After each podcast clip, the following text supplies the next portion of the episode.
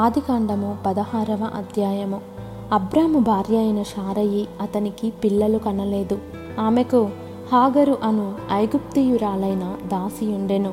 కాగా శారయి, ఇదిగో నేను పిల్లలు కనకుండా యెహోవా చేసి ఉన్నాడు, నీవు దయచేసి నా దాసితో పొమ్ము, ఒకవేళ ఆమె వలన నాకు సంతానము కలుగవచ్చునని అబ్రాముతో చెప్పెను. అబ్రాము శారయి మాట వినెను. కాబట్టి అబ్రాము కనాను దేశంలో పది ఏండ్లు కాపురమున్న తరువాత అబ్రాము భార్య అయిన శారయి తన దాసి అయిన హాగరును ఐగుప్తియురాలిని తీసుకొని తన పెనిమిటి అయిన అబ్రామునకు భార్యగా ఉండునట్లు అతనికిచ్చెను. అతడు హాగరుతో పోయినప్పుడు అది గర్భవతి ఆయెను. అది తాను గర్భవతి నైతినని తెలుసుకొనినప్పుడు దాని యజమానురాలు దాని దృష్టికి నీచమైనదాయెను. అప్పుడు శారయి, నా ఉసురు నీకు తగులును, నేనే నా దాసిని నీ కౌగిటికిచ్చిన తరువాత తాను గర్భవతి నైతినని తెలుసుకొనినప్పుడు నేను దాని దృష్టికి నీచమైన దాననైతిని, నాకును నీకును యెహోవా న్యాయము తీర్చునుగాక అని అబ్రాముతో అనెను.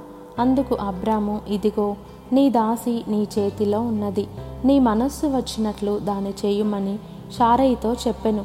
శారయి దాన్ని శ్రమ పెట్టినందున ఆమె యొద్ద నుండి అది పారిపోగా యెహోవా దూత అరణ్యములో నీటి బుగ్గ యొద్ద అనగా షూరు మార్గములో బుగ్గ యొద్ద ఆమెను కనుగొని, శారయి దాసివైన హాగరు, ఎక్కడ నుండి వచ్చితివి, ఎక్కడికి వెళ్ళుచున్నావని అడిగినందుకు అది, నా యజమానురాలైన శారయి యొద్ద నుండి పారిపోవచ్చున్నానెను. అప్పుడు యెహోవా దూత, నీ యజమానురాలి యొద్దకు తిరిగి వెళ్ళి ఆమె చేతి క్రింద అణిగియుండుమని దానితో చెప్పెను. మరియు యెహోవా దూత, నీ సంతానమును నిశ్చయముగా విస్తరింపజేసేదను, అది లెక్కింప వీలులేనంతగా విస్తారమౌనని దానితో చెప్పెను.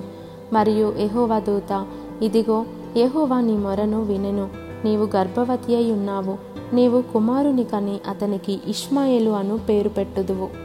అతడు అడవిగాడిద వంటి మనుష్యుడు, అతని చెయ్యి అందరికిని అందరి చేతులు అతనికిని విరోధముగా ఉండును, అతడు తన సహోదరులందరి ఎదుట నివసించునని దానితో చెప్పగా అది, చూచుచున్న దేవుడవు నీవే అను పేరు తనతో మాటలాడిన యెహోవాకు పెట్టెను.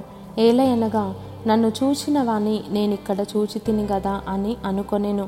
అందుచేత ఆ నీటి బుగ్గకు బేయర్ లహాయిరోయి అను పేరు పెట్టబడెను. అది కాదేశుకును బెరెదుకును మధ్యనున్నది.